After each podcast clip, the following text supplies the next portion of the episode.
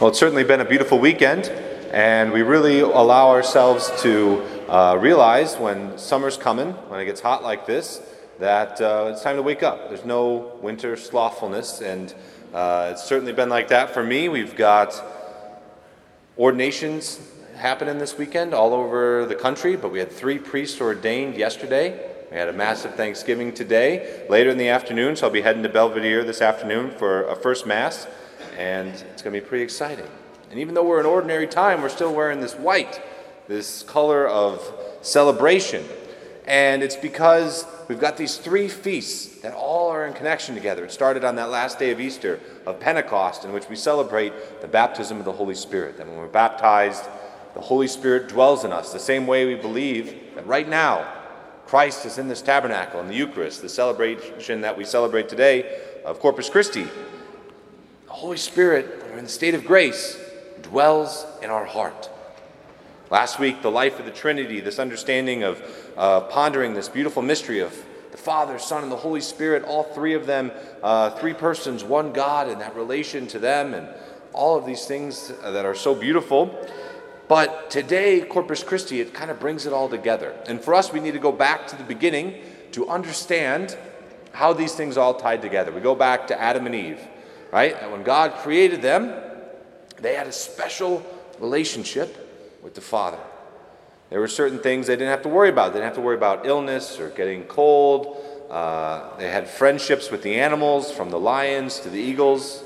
I'm pretty sure there was no poison ivy. I'm not quite sure what the theologians say, but Garden of Eden, no poison ivy. And then there was the fall, right? And some of the theologians talk about could Adam and Eve, even if they didn't sin, right? Sometimes you go, oh, come on, Adam, you really messed it up for the most, all of us. But could he have passed on the special relationship with God? He had no right to it. It was given to him, it was all gift, as everything that we have in our life. And could he have even passed it on? All he could do was lose this, this relationship that he had with our Lord. And from the first step, God is saying, like, I got you. I've got a plan.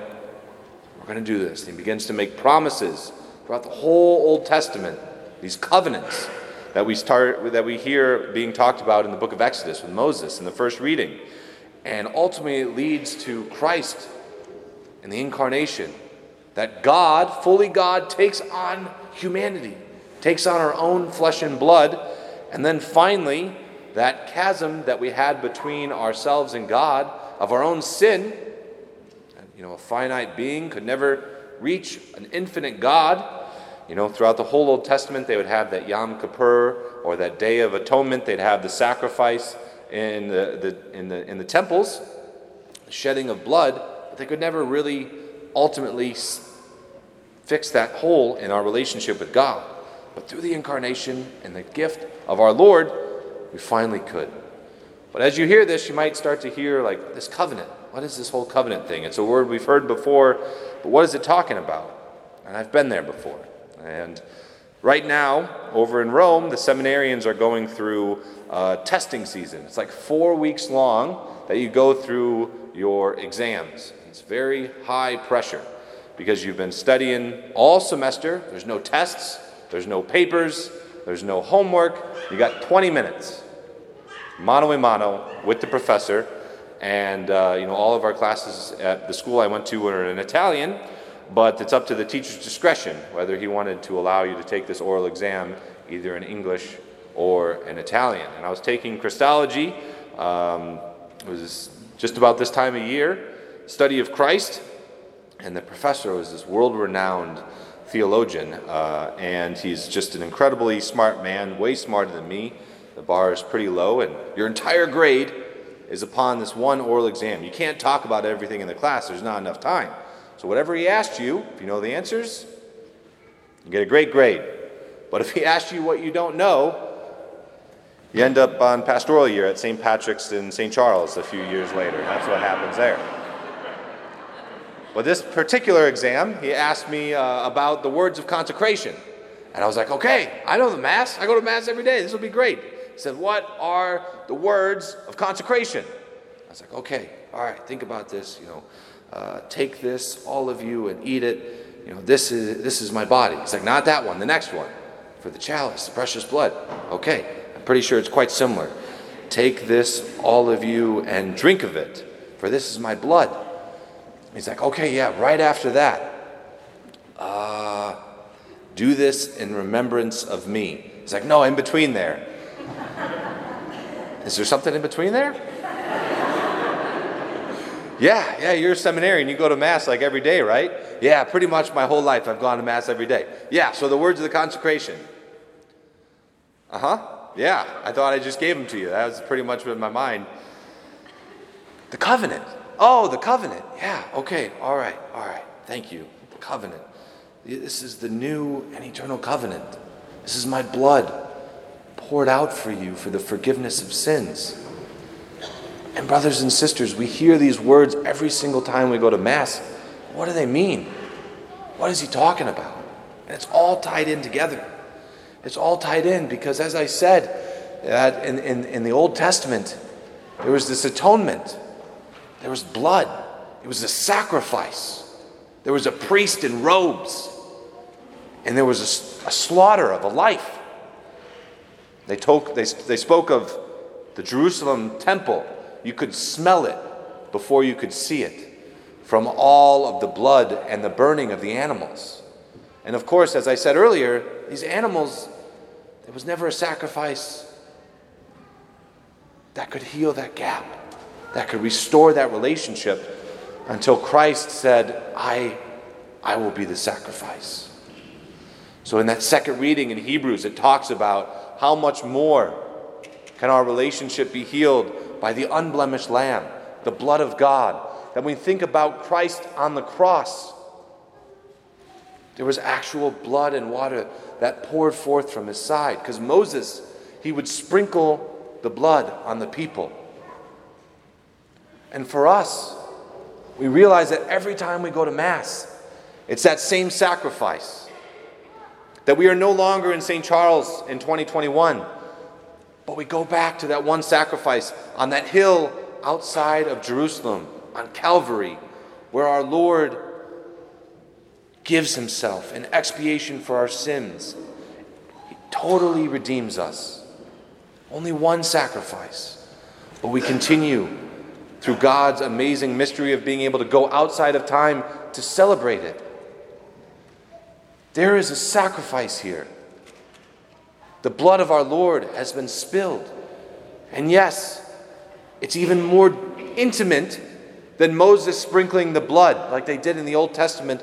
But he says, I want to be in communion with you. We just celebrated St. Justin Martyr a couple days ago. And in 153, just 120 years after Christ died, he's writing to the Romans he, he's trying to explain what we're doing at Mass. And he says that when we receive the Eucharist, we are metabolized by Christ. You know, you think when you eat an apple, there's the fiber and the sugars, it gives you the energy. The apple, the food we eat, it becomes us. But when we receive the Eucharist, we become Christ. That He takes us on.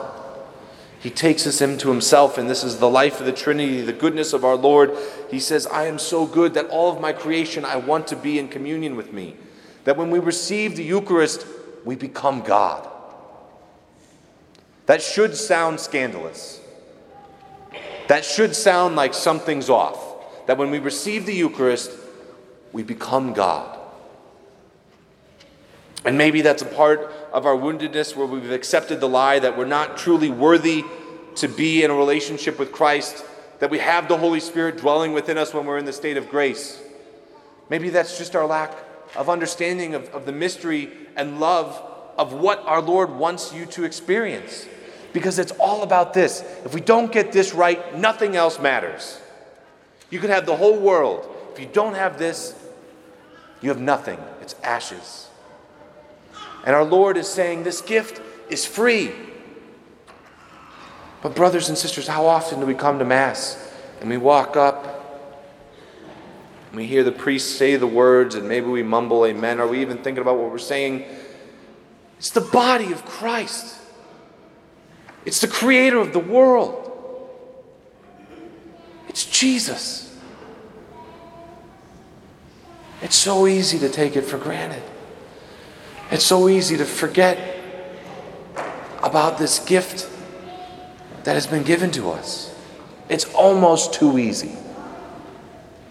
You know, it's kind of funny that like one of the most two popular days of the year, right, is Ash Wednesday and Palm Sunday when you get free things at church. We get Jesus every week. If I said Michael Jordan was going to be at Crane Road, the, more, the masses, this whole place would be swamped. We've got Jesus right here. Heaven is going to meet earth right here in a few short moments. And this is not a passive action. But the same way that the priest would go in and slaughter the animal, we are all in this together. You're taking your life, your worries, your anxieties, and you're putting in this on, on this altar, and we are all praying together. You are in communion with the priesthood of your baptism. In the same way that the priests of the Old Testament had those robes, we're not just having like a good time. We're about to experience a sacrifice. And that's what's different about here than anywhere else. If you want a concert, that's fine. We're dealing with life and death. We're dealing with God saying, I want to be in communion with you. I want to be in relationship with you. This is what you were created for. And without this, doesn't matter. How many times do we come to Mass? And I'm talking to myself. How many times do we come to Mass and we receive God's body and blood, soul and divinity, just like it's a thing. Let's ask the Holy Spirit to come alive in our heart, to reveal to us in a more intimate, beautiful way the gift and mystery of the Eucharist. That today we can receive our Lord as if it's our first, our last, and our only time.